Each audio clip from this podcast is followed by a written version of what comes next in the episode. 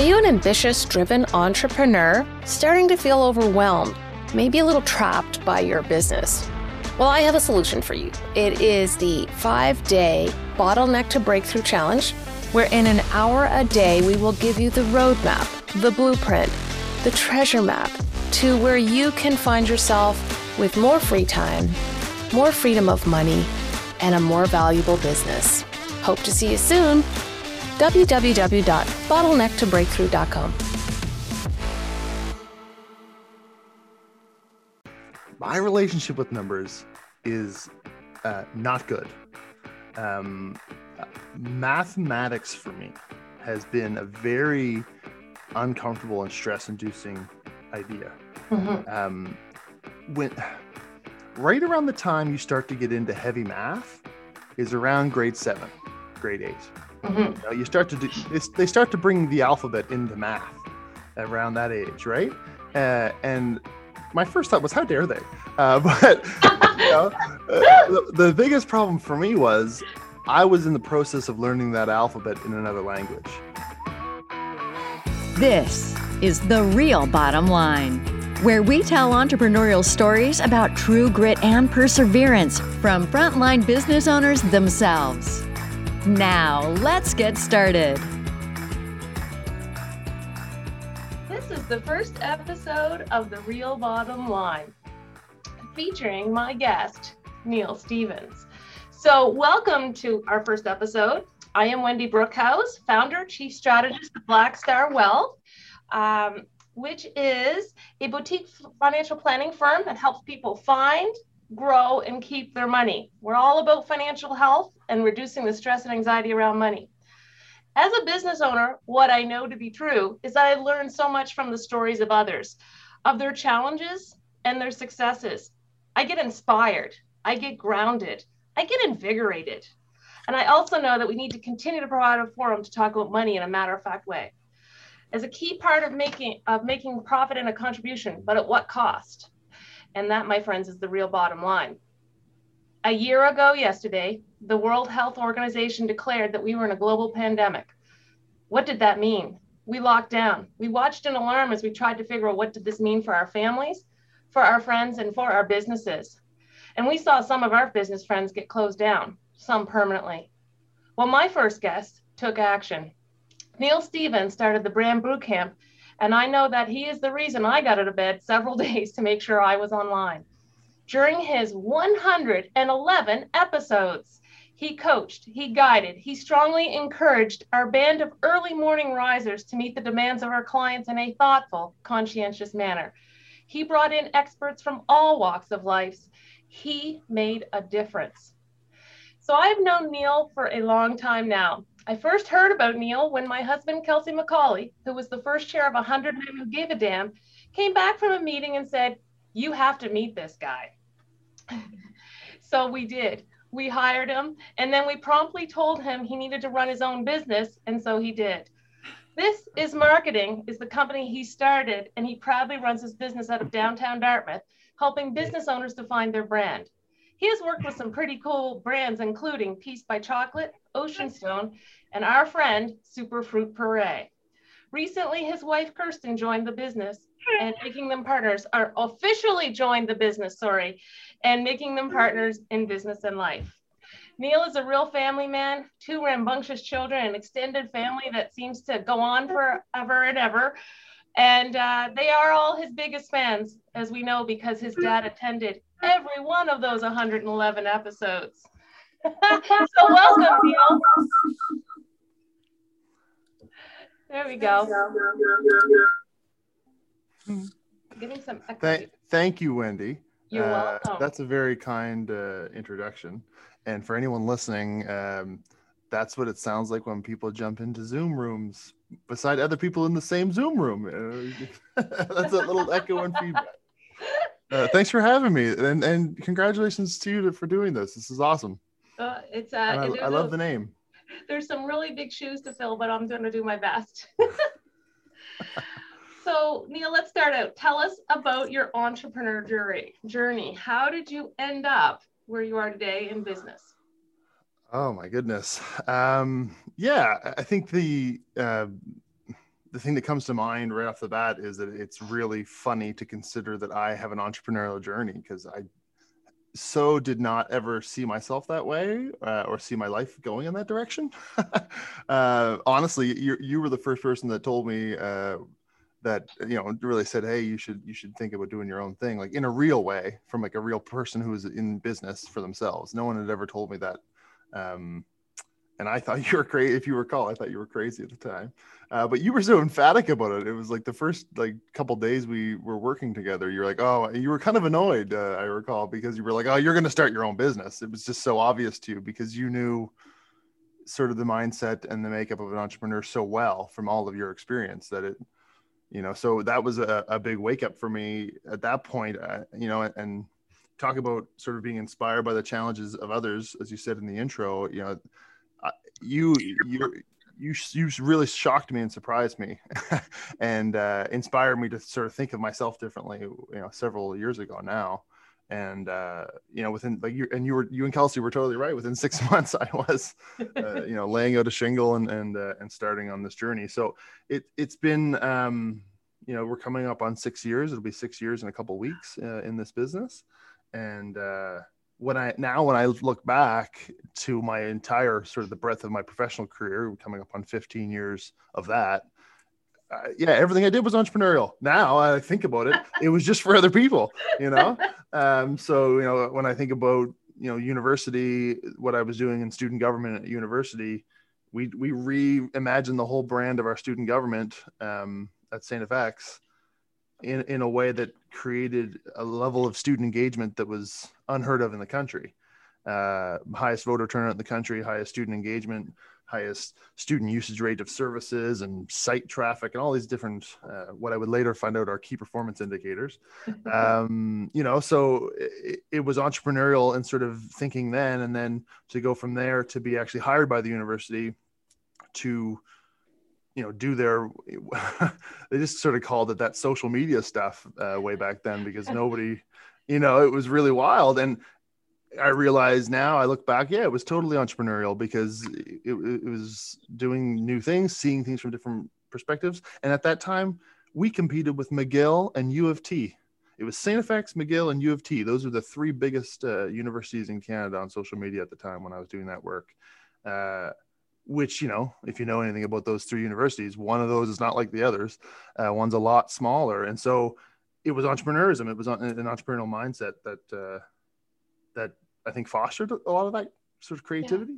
Yeah. Yeah. Um, so yeah and then and then to, to to move up north to sort of say you know what my wife and i had at a very young age had two very good jobs in antigonish. These are the sorts of things that you don't you're not supposed to walk away from. And we were both just bored out of our mind, you know. So we, but again, I think that's an uh, that's an entrepreneurial desire to do different things and try things, and so we got as far away as we could. We went to the Yukon, you know, as far as you can go without needing a visa. And uh, you know, we went all the way west and all the way north, and, and lived in Whitehorse for four years. And and uh, the the work that I did there, you know, uh, it was entrepreneurial on behalf of my clients. So when I look back, my journey started really, it would have started when I was a kid, seeing my father uh, as an entrepreneur, but I just didn't know it. Right. And, uh, I worked as an entrepreneur for a long time before you actually helped crystallize in my mind that, oh, I, I could be that. Uh, and, uh, you know, I'm still mad at you. Because I'm exhausted. Uh, no, I'm but, mad at me too.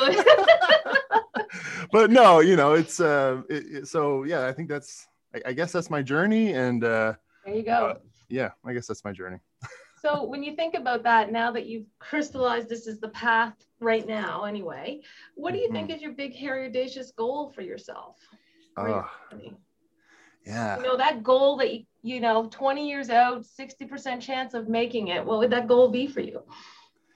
You know, I I want um I want Atlantic Canada to be the place where um, consumer packaged good products are uh, conceptualized and um, uh, test marketed. Oh, good morning. uh, as the team starts to come into the office here, um, my office at 99 Portland Street in downtown Dartmouth. This is marketing. Visit this is marketing.ca.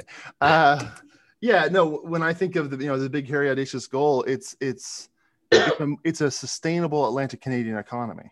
That's the big, hairy, audacious goal. Uh, and it's one that I think we all kind of need to share on uh, because we all live here. And, uh, you know, the de- we're, we're, you know, as they say, demographics are destiny. And uh, our demographics don't look very good right now. They're getting better, but th- they need to change. So, from a business standpoint, what's my goal is to, to create quality, sustainable jobs that you can raise a family on. And when I think of how to do that, uh, you know, there's all kinds of work being done in the innovation space.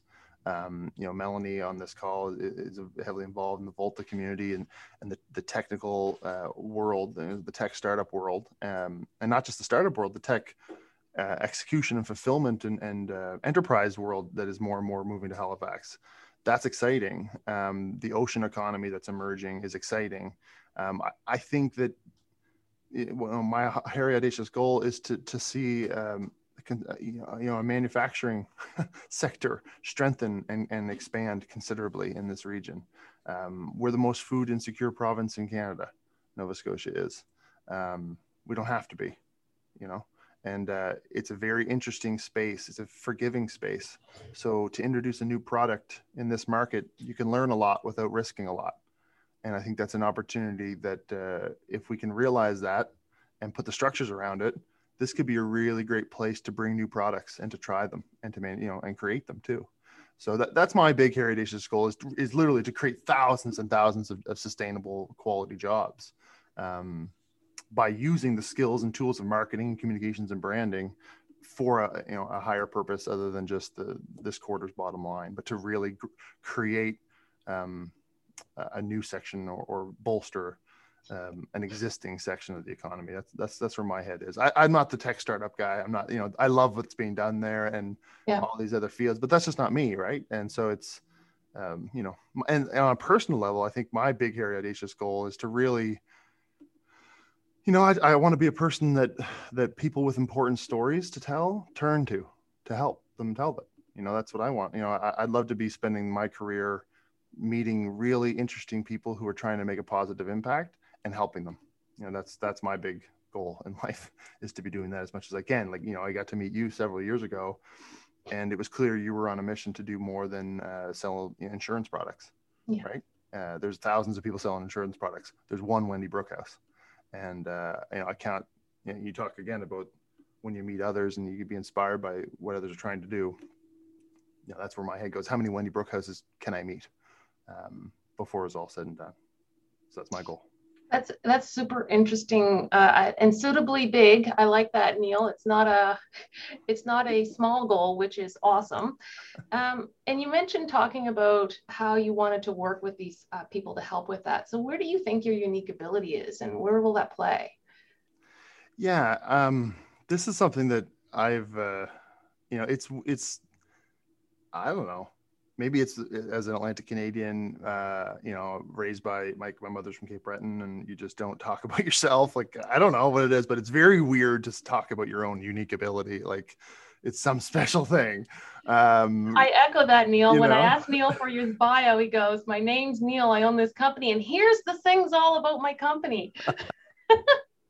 I was just trying to stay on message. uh, so you know what's my unique ability? Um I, think it's it's being able to hear people um to hear what they're not saying and to get them to to open up in a way that allows me to collect enough data that I can then help them communicate and say what they want to say in a way that matters to people. You know, there's so many.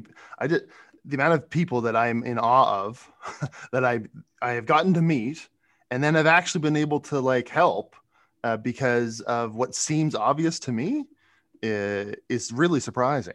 You know, and uh, so what I've kind of learned is that I, I, see things differently. I hear when people talk, and when I read things that people write, and when I look at things that people produce, and you know, videos and stuff, I see things I guess that other people don't and I'm able to find stories that cut through the noise. And, um, you know, someone may want to say 30 different things.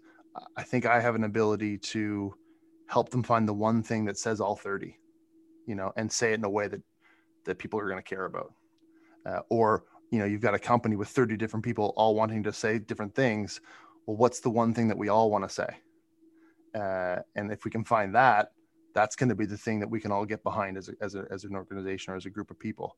And i just seem to have this ability to listen ask questions and then sort of come back with okay well, it sounds like this is what you mean. And and people say oh that's exactly it. Oh my god. And i to me it's surprising every time because to me it's just Obvious. i don't know.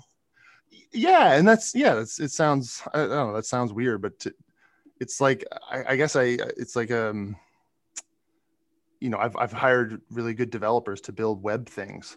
And i kind of say ah these are all the things that i'm thinking. And then a week later they come back to me with like a link and i look at it and i'm like oh my god that's so much what i thought but so much better. And to them it's like yeah i don't know i just did it. And it, yeah so it's i guess that's what unique ability is all about. Um, but it always feels just almost I've gotten to the habit now where when it feels almost too easy, that's when I know I'm doing what I'm supposed to be doing. Yeah, I feel like weird. It's, it's, so weird. You're in the zone, right, Neil? Do you feel like Yeah. when you're doing this kind of work, like you're just in the zone and everything's working? Yeah, yeah. And so so from a professional standpoint, like in terms of what service do I provide, I think that's the biggest thing. Yeah. Um, so like in this company, I'm very much on the front end of projects. I get to know the clients. I get to know their story and their journey and what it is that they're trying to say.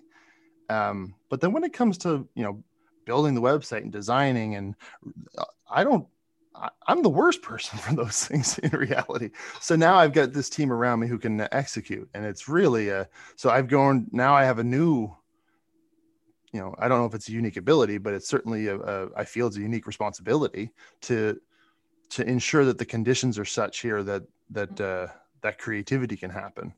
Uh, and I I don't I, I feel like that's less my unique ability, but it's growing in my most important responsibility. Mm. When you think about the last five years, Neil in particular, what do you think your biggest win has been as an entrepreneur and a business owner? Uh, I'm still here. Yeah, there you go. Uh, you know, it's just this is exhausting. It's exhausting. And we're inundated every day with examples that that very easily make it feel like everyone else has their their act together and you don't. You know what I mean? Like is you know, don't go on LinkedIn if you want to pick me up for your own abilities because you look around, you're like, oh my, everybody else. Caitlin Burgoyne's got another genius post here, and uh, you know, I barely got out of bed this morning. Um, you know, and so it, it can be. There's really low points where you just, and it's it's unhealthy to be looking at everyone else that way, but it's the reality. You can't help it sometimes. You know, you get in low points, and so in How those, you get yourself out? yeah, I was gonna say, do you you know, put yourself out? Yeah.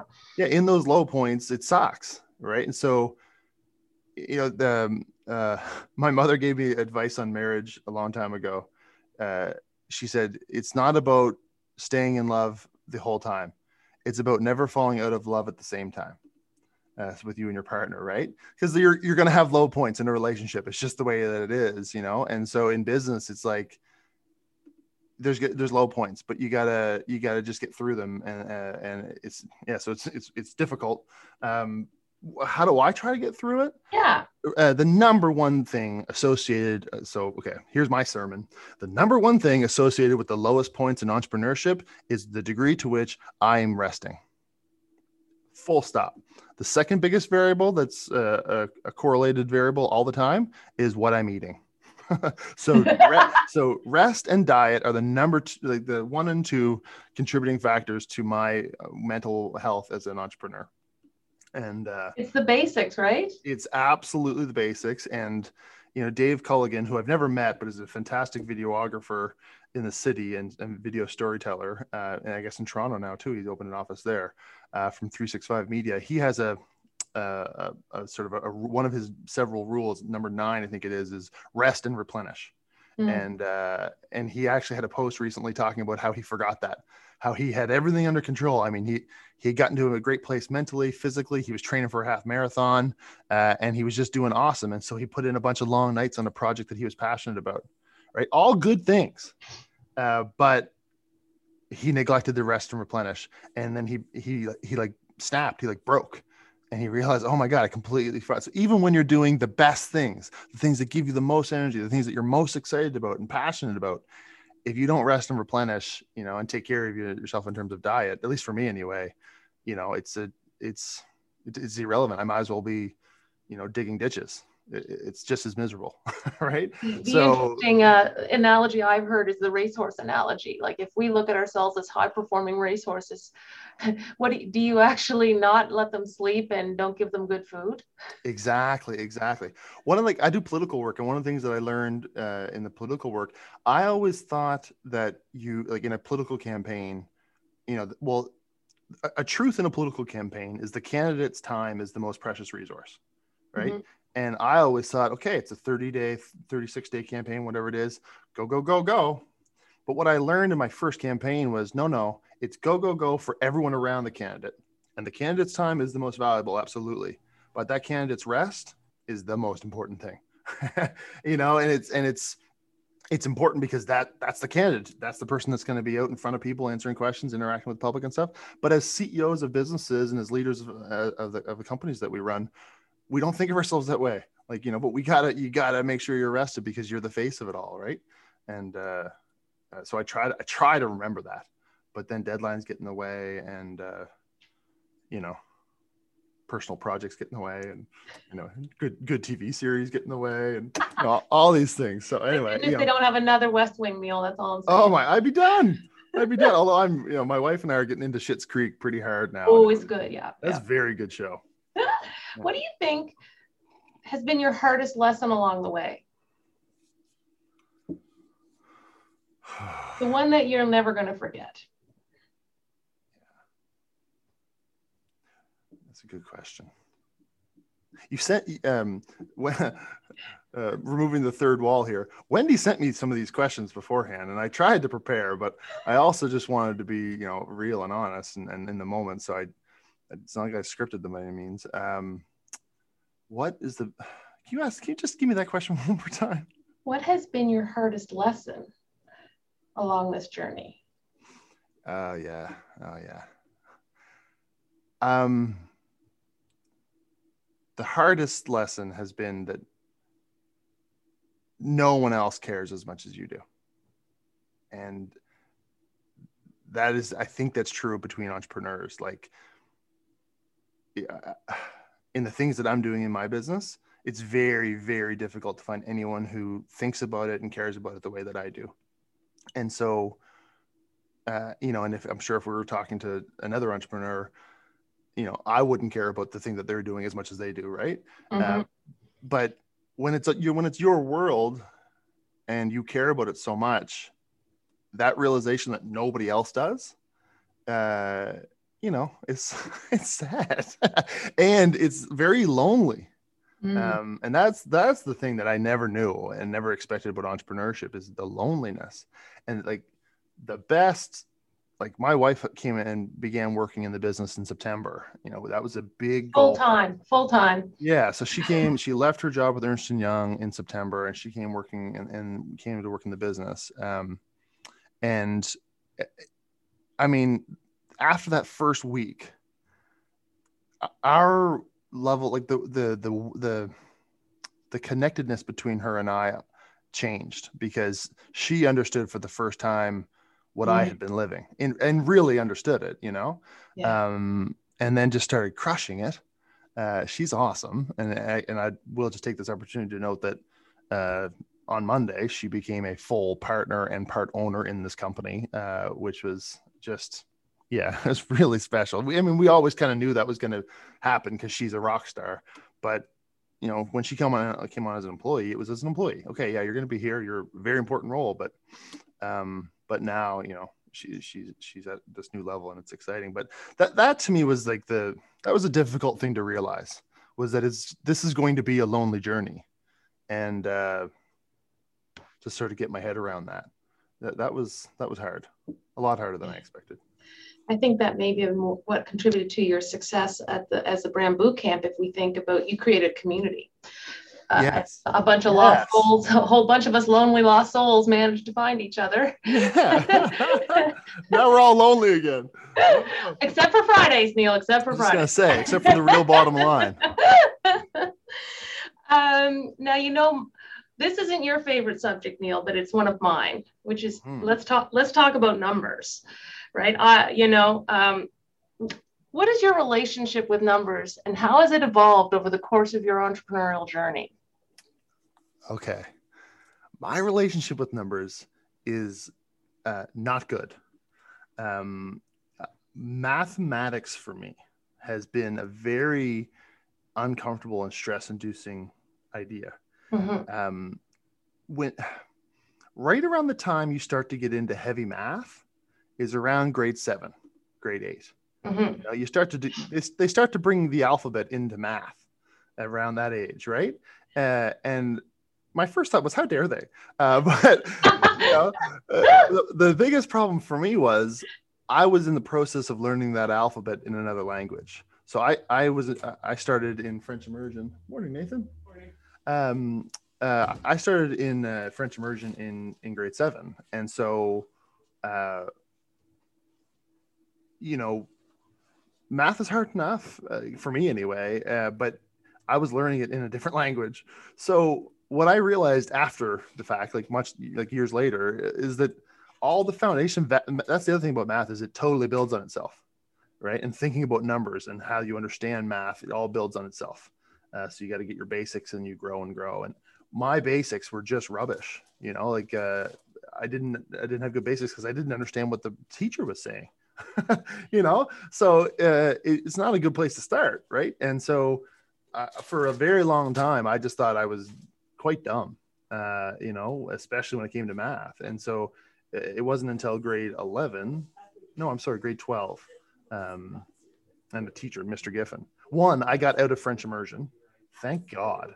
Uh, this, that's a whole other story. Moved to antigonish from halifax. Uh, in antigonish you start french immersion in grade primary. Here you generally start in grade seven. So i went to antigonish and went into a classroom with people who had been in the same class with one another since grade primary. I was very much the new kid and their french was very much better than mine. Um, uh, très meilleur que moi. I think that's french? I don't know. Uh, a lot better than mine. And um, you know so that kind of exacerbated it and i realized oh my like this is just awful. So after my first year in antigonish i left french immersion. And so i had a i had a really kind older woman as, as a math teacher in grade 11 my first english math teacher. Um, and i'm just an awful person. I cannot remember her name. So i'm sorry but she was amazing and she really helped me. Like uh, she offered to let me come in early. Um, so i did and caught up a lot. And then mr giffen in grade 12 who i do remember um, of course i remember the guy but anyhow uh, yeah i remember mr giffen and uh, you know he really uh, you know had a huge impact so uh, kind of saved me but didn't ex- like i wasn't crushing it but i i passed you know i was it was it was like roads in nova scotia in winter passable with caution uh, right just sort of like so I just I avoid math. I have, I have long since uh, you know just avoided all of that. So to get to your question, uh, which is what's my relationship with, with numbers and and you know really I think money is kind of where your where your head is at there. Uh, my relationship with money is just don't look at it. you know, just work really really hard. Um, you know, just bang your head against the wall with hard work, and the money should eventually be okay. Uh, try not to spend too much. Now I fail miserably on the spending too much, uh, and so the money is always a little uh, out of whack. But it's amazing how, at a very young age, just the idea of numbers stre- just a pit in my stomach because of language. You know, had nothing to do with anything other than my ability to like understand what was happening, and then that I deal with the repercussions of that every day. You know, and that's why you know when you started asking people that question years ago, Wendy, I love that question because everyone has this journey and this relationship with money and you were able to realize that and so you're you're uh you know you're a, a financial wellness expert you know how to work with people to help get them where they need to be from a, a, a financial wellness perspective and then go from stabilizing their financial wealth to actually just living their best financial wealth life you know you can really take someone from the depths to the highest high and I think the number one reason you're able to do that so well is you attack their actual relationship with money, you know. And so I love that question. And you know, you you uh, you're you're my go-to person on on the subject of finances, and I always go into those conversations knowing that you know where I'm coming from. You know why I'm acting the way that I'm acting, and you're cool with it. And you try to mitigate the negative impacts of that and help me build on where I can go. And so it's it's just a great question, and I think you're so uniquely positioned to ask it. Uh, your unique ability lies somewhere in there as well, I would imagine. When you think about numbers, okay, so it's a, an awful relationship, but obviously, or for most of us, our, our business success is tied to those things, to the money, to the numbers. Do you find um, that as you've grown the business, that you have more appreciation of that, or is that like I know Kirsten's handling some of that, but where where do you play in that? Oh my, yeah. Um, it's not a good idea to bury your head in the sand. spoiler alert! you know, you might not have known this, but uh, don't bury your head in the sand when it comes to your uh, money. And um, yeah, I in the last couple of months, uh, really, I think probably since October. Um, Kirsten came on at the beginning of September, so probably the end of October, I kind of stopped paying attention to cash flow. She pays attention to cash flow. Yeah. Um, and and one of the things that I'm mindful of, and actually we were talking about it yesterday briefly, um, was and is that there's so much stress that comes with paying attention to cash flow, you know, and the get one of the gifts Kirsten has given me in this business now is I don't have to. Um, and when I think about the first several, years of the business, it was just an area that I, uh, it, you know, would avoid, would avoid, would avoid, would avoid, avoid, and then okay, I have to look at this, and I might spend like a day and a half buried in Google Sheets, uh, you know, just trying to pull it the worst. yeah. making as big and ugly a thing to deal with as possible. Yeah, exactly. Making it into a giant complex spreadsheet that if I can just get this spreadsheet right, it'll solve all my problems. And no, the a, a basic piece of paper is fine if you regularly review it and pay attention. It's the repetition that uh, you know, uh, as Kelsey always says, time, space, repetition. Like you got to make time for things. You got to give it the proper space and do it and do it and do it. Um, you know, and that that can put you in front of someone and get you attention in your business, or it can uh, help facilitate a much better habit. You know, uh. I have bad habits with money. Uh, it's just there's no getting around it. So when it when it came to the business you know that's one thing that that uh, so Clary uh, Fleming is our mentor in residence here. Clary is an icon in Atlantic Canada when it comes to um, marketing, communications, broadcasting. Uh, he, he, he handled Sobeys for four decades. Uh, he was the the agency of choice for for Sobeys, uh, and you know, and he had agencies from Toronto coming down, kicking the tires, saying, "How are you doing all this amazing stuff in Bedford?" you know and uh, so he comes with this lineage of, of real depth of knowledge and experience and that's one of the things that he's i don't know if he realized he's taught me is like you're supposed to make money you know and that probably makes you want to pull your hair out wendy because you've told me that and uh, but sometimes you know the messenger matters and uh, yeah you know clary clary helped me see it in a way that you know it's like yeah if i'm not making money i'm not going to be here to help other people in the long run so i better take my head out of the sand. And so bringing, making the choice to bring Kirsten on full time was terrifying. But at the same time, it was, well, what is the statistical likelihood that I'm actually going to take my head out of the sand on a regular enough basis to not run this company into the ground? I wasn't comfortable with the statistical odds. So I needed to, you know, replace myself in, in that area. And uh, so, yeah, it, it definitely impacts the business every single day. And I just try to mitigate my own weaknesses in that area so that it minimizes the negative impact. That's awesome. Um, what is next for Neil Stephen and this is marketing? Like, what's the next evolution for you? Well, um, we have uh, taken the space. I'm looking at a wall right now that is not going to exist in a couple weeks. Uh, we've taken the space beside us. We have uh, begun the process of designing a studio um, we've uh, uh, we've welcomed a, a, a, really great up and coming young, um, very talented product uh, photographer and product videographer into our space. he's not a member of our team, but he's a partner. Um, uh, you guys taught me that, Wendy Kelsey. You taught me that that model, and it's so so valuable. Um, and I, I see in the not so distant future continued space expansion here because physical distancing is always going to be a smart idea, but it's not going to be a required idea for all that much longer in the grand scheme of things. And and I think that small and medium sized companies are going to want to have a place to be able to send their marketing folks um, to do a whole bunch of things. Mm. Figure out strategy, figure out messaging, create content, uh, debate tactics, on all these sorts of things under the one roof, and in, in a space where they can go for two or three weeks and uh, have a desk, be there as, a, as the marketing manager for a brand, and be surrounded by all the tools they need to take that brand to the next level.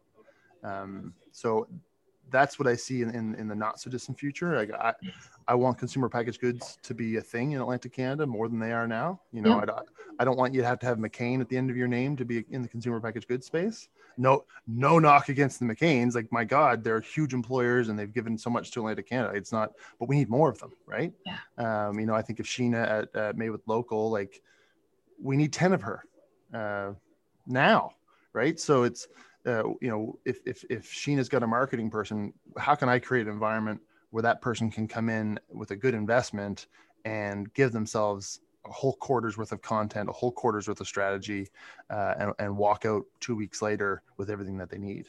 That's what I want to make here. So uh, that's what we're trying to do. So this is a, a big first step is knocking this wall down, taking this space, investing in the studio. Yeah. Um, yeah, that's, that's what I see. Sounds, sounds like an innovation hub to me, Neil. Yeah, yeah. Well, a creation hub or something. Yeah. Well, I want it to be something that is for profit. Uh, I want everyone in here to have skin in the game, you know, and, and I, I, I want to subsidize it to a point, but subsidize it through goodwill, not through government funding, um, if that makes sense. So, you know, Brian is, is new to our space here. Brian Monroe is the new videographer. You know, I'm taking the hit uh, he's not he's not paying a whole lot to be here, and I'm taking the hit, just like you took the hit when I was you know five and a half years ago on Kemp Road with you guys, right? Like that office was worth a bit more than what I was paying, but you know, uh, so I, I don't want to have that sort of. Uh, there, there are the Voltas of the world. There are these spaces that are incubators, and st- to me, I, I, think that this is a for-profit model that uh, is just a, more a reflection of how brands are working now uh, as opposed to you know that you know we need to yeah create some sort of uh, initial stimuli to to bump something. I think brands are ready for this. So i yeah nice. I, I, don't know if that makes sense but. I don't think there's anything like it. So that sounds really interesting in this market. Well that sounds like me. Exactly. This is a ridiculous idea. Give it to neil. Okay here's my here's one of the questions i came up with it's kind of one of my favorites neil if you could go back to when you were starting out, what would be the book, the TED Talk, the YouTube video, or something that you would say, go watch this. It will make every difference to you, to the you, the starting out you versus the five years you. That's a really good question. Uh, and there's been, you know, I, am not a. Uh, I read uh, strategically. Like I'm like, okay, I need to learn about this so I can help a client. So I go and I read and I learn about it. Uh, like so I read articles. I'm always like, but I or I watch videos that explain things and all this sort of stuff. But to sit down with a book, I don't. That's time I never make for myself um, so the only time I ever sit down with a book is when I'm in like a program and they say you have to read this book, uh, and it's depressing because I've got on my nightstand. I've, I mean, the Tareq's book from Peace by Chocolate. I'm in the book and I haven't read the thing. You know, it's brutal. But uh, I read my chapter, the one about me. I read that obviously, but. Uh, um, but uh, so when I think back, I think of you know, is, is there a book? And there, there's one book that you know, this is not this won't be surprising for most entrepreneurs, but the E Myth is a book that you know I wish I had read that a couple years before I read it. Yeah. Uh, you know, I, you put together a really cool program called Jumpstart uh, um, a couple years back, and I was lucky enough to to make the right choice to say yes and be. A, and, when I told you you had to go in it. yeah, yeah, yeah, you know, and uh, I I'm really grateful that I did, both because of what I learned, but also the, the people that I met. And uh, but uh, you one of the mandatory things is you got to read this book, and uh, you know if you know anything about the E Myth, you know what I'm talking about. It, it there there are misunderstandings about how entrepreneurs and, and and business actually work. You know, so that one comes to my mind right off the bat. Um, there are some other books. Uh, any tech, any of the you know videos or someone a speaker or somebody that may have yeah Did you have some aha moments? I got the yeah yeah you, you sent me this question and i've been laboring this question since and, and i you know like popular things that people would say here would be like oh simon sinek start with why i watch start with why and get annoyed because it's like yes thank you yes clary fleming has been talking about that for 40 years. Thanks simon great really made it simple thank you but like not revolutionary you know and um so, so I, I consume media with a fairly heavy grain of salt. So I, it's difficult to think back and say, oh, this video changed. But I do have those things, but they're ones that I watched. Uh, but and I, I, was lucky to watch them at young ages. I, um, someone who influenced me heavily, and this is uh, this is a very dangerous thing to say, but I'll say it anyway. Uh, I was heavily influenced at a young age by Noam Chomsky. Oh, interesting. Yeah. And it's a dangerous thing to say because people think that he's crazy. Uh, and he is in many respects. Uh, he's a world renowned. He's the leading linguist in the history of our species. He's he basically invented modern invented modern ling- linguistic study, and you know he's a genius. So there's that. Uh, but he's also, in terms of the way people see the world, he's way out in left field. And I don't by any means uh, subscribe to all the things that he says. But what he taught me at a very young age was that it's way everything is way more complex than you think. And there are reasons why all things are the way that they are. And that has served me like i started i read my first chomsky piece in high school. And so and he's a prolific author there's lots to dig into there. So from a very young age complexity was something that i sought to understand not when most people um i my sense since high school and sort of chatting with people is that most people aren't even aware of the complexity. And and because i paid attention to some of his writings i was able to understand oh there's a lot more depth and complexity here. And uh and so i kind of strive to, to understand that as much as i can. So i think he, he was a major influence not because of his politics really but because of the depth and the breadth of his research and just you know it's impressive to sort of look at it that way and see it from 15 different angles. And so that's what i try critical thinking and how he looked at the issues. Yeah like than the how he what he ended up deciding about the issues more like how he looked at them. Yeah exactly. Like we're working right now with um, melissa lloyd from a company called doodle lovely who she's been on the boot camp before and um, and we're, we're working on a new product for her. And we've ripped apart this business idea and looked at it from 15 different perspectives to try to figure out exactly the right way to do this. And uh, you know I, I so, so when I think back, I think those are that that that type of stuff has been very impactful for me. Um, I wish I had met Clary Fleming in a, in a big way earlier. Mm. Um, you know that that would have changed things in a big way. Um, something I always point to as well. Something I wish I learned earlier. My wife, uh, I, am an introvert. I, you know, I'm fine to get on here and talk and all that, but if I don't get time to recharge and and be an introvert, uh, you know, it, talk about rest and replenish. I, I can be exhausted very quickly, and so social interactions for me, I'm I'm calculating a hundred different variables with every handshake, and it's exhausting. Uh, mm. And I got probably the single best piece of advice I've ever gotten from anyone was from my wife years ago. Uh, I think maybe in the first year of business, uh, so maybe six years ago now, maybe longer. She she said, um, just be excited to see people, and they'll be excited to see you and it's so friggin' simple. You know, she's an extrovert. She's like, oh, people all the time. But for me, I am meeting people and I'm factoring in a hundred different things, and I'm thinking like all the all the the reasons they may be annoyed that they have to even spend time with me or what you know or like there's a of course you, you think negatively and all this sort of thing so when she when she told me that i thought that's it just felt like fortune cookie wisdom like oh, that's too simple and then i started doing it and i realized my goodness people just want to smile people just want to to care and and, and if you show genuine interest in someone they're going to reciprocate uh, and i wish i learned that when i was 10 because it would have changed my whole childhood um, you know so those are the sorts of things that come to my mind. I can't think. I really tried to think of like a tuck talk that. Oh no, no, this Like, is great. You've answered yeah, the question it's a- perfectly, Neil. It's a great question. It really made me think. Like it really. I love that question. Yeah, thank you. Well, and and Neil, thank you for your time today. Um, this was awesome. So many nuggets of uh, truth and some truth bombs. So hopefully, I can take this torch that you've passed in many ways and Oh make my this a, a good community going forward. Uh, that being said, I would love to open it up for questions. Does anyone have? Let's put them on the hotspot, guys. Who wants to ask Neil a question? Melanie, you start. You go. You- Go ahead, Melanie. I just want to have a rule though. Kelsey McCauley has to ask a question Ooh. this morning. Okay. Well, I'm glad I'm going first because I don't know if I could follow Kelly, Kelsey, especially now that I just called him Kelly by mistake. Okay, so um, yeah, Neil, I've got lots of questions. But I think the biggest one is, um, you know, you, you talk about your goal. Why? I'm sorry. Oh my God, I'm gonna start with why.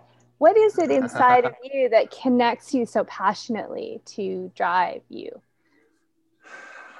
Um, I thank you. Oh my god, I got tea delivered to me. The perfect distraction from that big question. Um, thank you, Pat. Um, I don't know, Melanie, and uh, I've only really recently come to understand that I have apparently an abnormally sized passion. Like, you know what I mean? An outsized desire to like, I didn't, to me, is I just been living my life. And, but I guess I get really passionate about things and I get fired up. And when I, so I've been trying to understand that actually. This is a great question. And uh, what I have come to realize is that um, th- this i'm going to say this this is absolute i don't say this in terms of gender or uh, race or anything like that this is purely economic. I have a real problem with inequity. Um, and uh, it uh, it's uh, it's a difficult thing to talk about because it's lived experience. And uh, you know i don't really want to talk about it but um, the world could be more fair than it is and it wouldn't hurt that much and so when i think of you know like like I, i'm interested in consumer packaged goods in Atlantic Canada not because I, you know i i think you know the although what superfruit puree from, from healthy berries is a wonderful product and the, the bottle and the packaging is fun. I, I don't i'm not interested in that because of that all of those things. I'm interested because if that company can work it could give a lot of people jobs and good jobs that would allow them to raise families and not be stressed about whether or not you know we can get new basketball shorts. Yeah. you know for our kid. And and a lot of people the the vast majority of people are living in a world where they're not sure if they can get new basketball sneakers for their kids or or enroll them in something right? So it you know there's that that sign about you know you, you see it on social media. When you support a small business you're helping a kid get dance classes or you know it's a nice little thing. It's a meme and it's on social media and people like it and they share it. But to me it's everything. And and i used to be all like local local local small business small business small business. And about a year ago wendy and kelsey actually um, broadened my perspective and they said uh, they said to me if a larger company came to you and wanted to make a major investment uh, and was going to create a whole bunch of sustainable long-term jobs uh, would you not help them because they're a larger company? And i said no absolutely not. I would love to help them uh, and so what i realized is that it's about the investment. It's about what you're bringing to the table. And i'm interested in, in working with people who want to be all in and want to you know do what's right by people not just the bottom line. And that's and that's my real bottom line. There you go wendy. Use that Thank as a soundbite. So yeah that's my why uh melanie but I, I i i'm still struggling with it. I don't know. I know that inequity is uh i have a real hard time. It's like acidic. It's uh Yeah. So like the racial and gender inequities that we're now exploring more as a society i you know i'm six five cis white male Mhm. I, I I was born trotting into home plate, right? So I don't. But on economic inequity, I have some lived experience, and uh, it's an area that yeah brings a lot of passion. Thank you. Thanks, Melanie. Uh, since Kelsey McCauley has to ask the question, maybe we could get him into the spotlight here. If you could unmute yourself, Kelsey, and an ask the one question that's going to make this interview the best interview ever. Uh, thank you all. Now, Neil, that you have a new business partner, it's always fun when you're an entrepreneur and taking on new business partners and figuring out um, why you would want uh, what they bring to the table for resources and whatnot. And obviously, bringing your spouse on is uh, has a different matrix. Um, with Wendy and I working for a decade together, we, we understand that. I, am interested in the dynamic of the big decisions, and especially, you know, since kind of both of you a bit as well. Um, when it comes to big decisions, how you making those decisions and making sure that you're protecting your time to try to stay in your unique ability. And even though it's the shiny blingy thing and you really want to do that, and even if you're good at it, so like when the opportunities come, how how are they coming? How's the decision is kind of where I'm curious. Yeah. Um I'm just realizing that Kristen is on this call. okay, good to know. Um, so before I answer this question, and my wife is listening. Um, I tried to get him. I'm sorry. uh, you know, Kirsten really gives me the space to make decisions and uh, to fail and to support me anyway, and has always done that. Um, I think she's betting on the law of averages, and that in the long run there'll be enough wins that the fails will be mitigated. But um, in the business, now that she's in it, what she provides is, um, I mean, cr- just uh, creative brainstorming. Like let's let's figure out a good solution. She has ideas, right? And and so do some of the other key players here, which is great. Um, but she has a firm hold on the numbers that I didn't have. So we're making more informed decisions uh, so one of the things that we did uh, at the end of 2020 is we increased our rates. Now I hadn't increased my rates for over four years, and uh, she took care of that. Uh, you know, and I mean, it was it's easy to say that kind of laughing, but she helped me understand. You know, she did, and and you know, other advisors did too. Um, but she was a catalyst for for for doing it, and I absolutely did not want to do it um, both because of the pandemic, but also because of you know what you guys would call my self-reference criteria, the way I see myself and the way I see my role. I just don't. It's difficult to see me worth more, but um, now that we've done that, the business has gotten even better. More people want to work with us. Uh, I think because we're actually suggesting our worth with our price as opposed to you know very low right? So uh, and I, so i'm saying that because that was a major choice that she drove and i disagreed with but i'm as all in on her as she is on me. And so you know and she was so kind to say the whole time like you're really struggling with this. So because i had to make all the phone calls to all the clients and say you know this is going to get more expensive. And and those were awful calls. Um and she was she sat right beside me for almost every one of them you know? So it at the end of the day, if if you have someone who um, you know will be with you and and behind you in the success and and shielding you in the failure, eh, that's that's partner. That's that's that's what it's about. And, and she's she is that in my personal life and my professional life, and uh, that's why it means so much that she's in the business now because it's just a true ally. Um, yeah, I don't know if that totally answers your question, Kelsey, but that's that's what we're navigating, and, and it's it's been almost entirely for the better. that's, that's awesome. Well, thank you uh, again, uh, Neil, so much for uh, being the first one and for trusting me with um, your torch, so to speak, of the uh, boot camp to pass it along. Uh, so, Gren, thanks. I hope everyone will come back next week because next week, Christina Forgeron is going to tell us all about stuff. Uh, and we'll get to learn about Bolster, her uh, amazing nomadic life, all kinds of fun things that we'll learn about Christina. And uh, she's kind of at the start of the journey. So it's going to be even more interesting to see uh, what she's learned so far. Uh, Wendy, uh, can I sorry to interrupt your flow? I don't, yeah. but I can I, I need I, I want to plug something. Yeah, please do. Uh, uh, when's the, do we know when this is going to be released? No. Okay. Need, well, okay. It needs to be released before Friday of next week. uh, because uh, on Friday of next week, uh, Yeah. I'll be I'll be releasing the first episode of this time last year, Nice. which is a, a ten part series uh, that will look at the 2020 pandemic through the eyes of those who lived it. Yeah. Uh, and my first guest on podcast number one, episode number one of this time last year, will be uh, former Premier Stephen McNeil. So we're going to get a behind the scenes look at the very first week leading up to the declaration of the, the state of emergency and the province going into full lockdown from Stephen's perspective. I'm quite excited about it. Uh, I'm interviewing him on, on Monday, which is to the day 365 days after the first COVID death in the sorry COVID diagnosis in this province.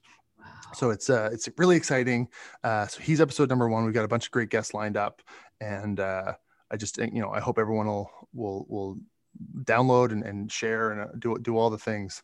Uh, um, and I the only reason I am able to do it is because of the team that got together every morning for over you know almost a year uh, on the boot camp. And so I just am beyond grateful for that for that because it, it got me ready for this, and I'm you know, I'm really excited about it.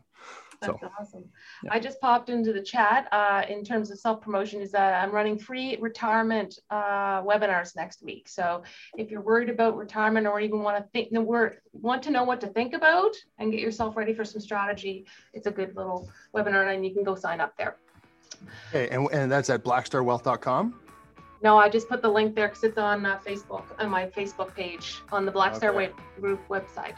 Or sorry, Black Star Group Wealth Group um, Facebook page is where it's So, at. so, the, so, so to all the downloaders and the listeners to this podcast, uh, go on Facebook and search Black Star Wealth, um, and you're you should you should like and follow them. They're just totally always dropping really good content about how to live a better financial life.